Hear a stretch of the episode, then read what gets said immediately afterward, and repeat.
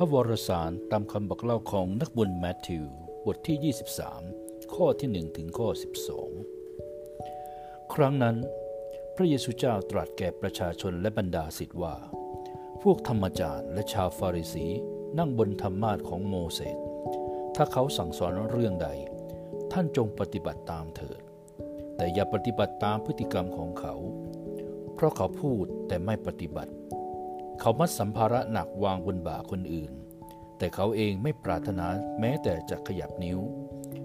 เขาทำกิจการทุกอย่างเพื่อให้คนเห็น เช่น เขาขยายกลักบรรจุพระวาจาให้ใหญ่ขึ้น ผ้าคลุมของเขามีผู้ยาวกว่าของคนอื่น เขาชอบที่นั่งมีเกียรติในงานเลี้ยง ชอบนั่งแถวหน้าในศาลาธรรม ชอบให้ผู้คนคำนับตามลานสาธารณะ ชอบให้ทุกคนเรียกว่ารับบี ส่วนท่านทั้งหลาย อย่าให้ผู้ใดเรียกว่ารับบี เพราะอาจารย์ของท่านมีเพียงผู้เดียว และทุกคนเป็นพี่น้องกัน ในโลกนี้อย่าเรียกผู้ใดว่าบิดา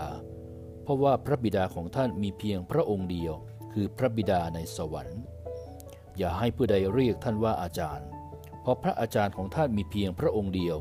คือพระเยซูคริสต์เจ้า ในกลุ่มของท่าน ผู้ใดเป็นใหญ่จะต้องเป็นผู้รับใช้ผู้อื่น ผู้ใดที่ยกตนขึ้นจะถูกกดให้ต่ำลง ผู้ใดถ่อมตนลงจะได้รับการยกย่องให้สูงขึ้น ข้อคิดในพระบริสารในวันนี้ ถ้อยคำที่พูดแนะนำสั่งสอนผู้อื่นจะเพิ่มคุณค่าตามมาจากการกระท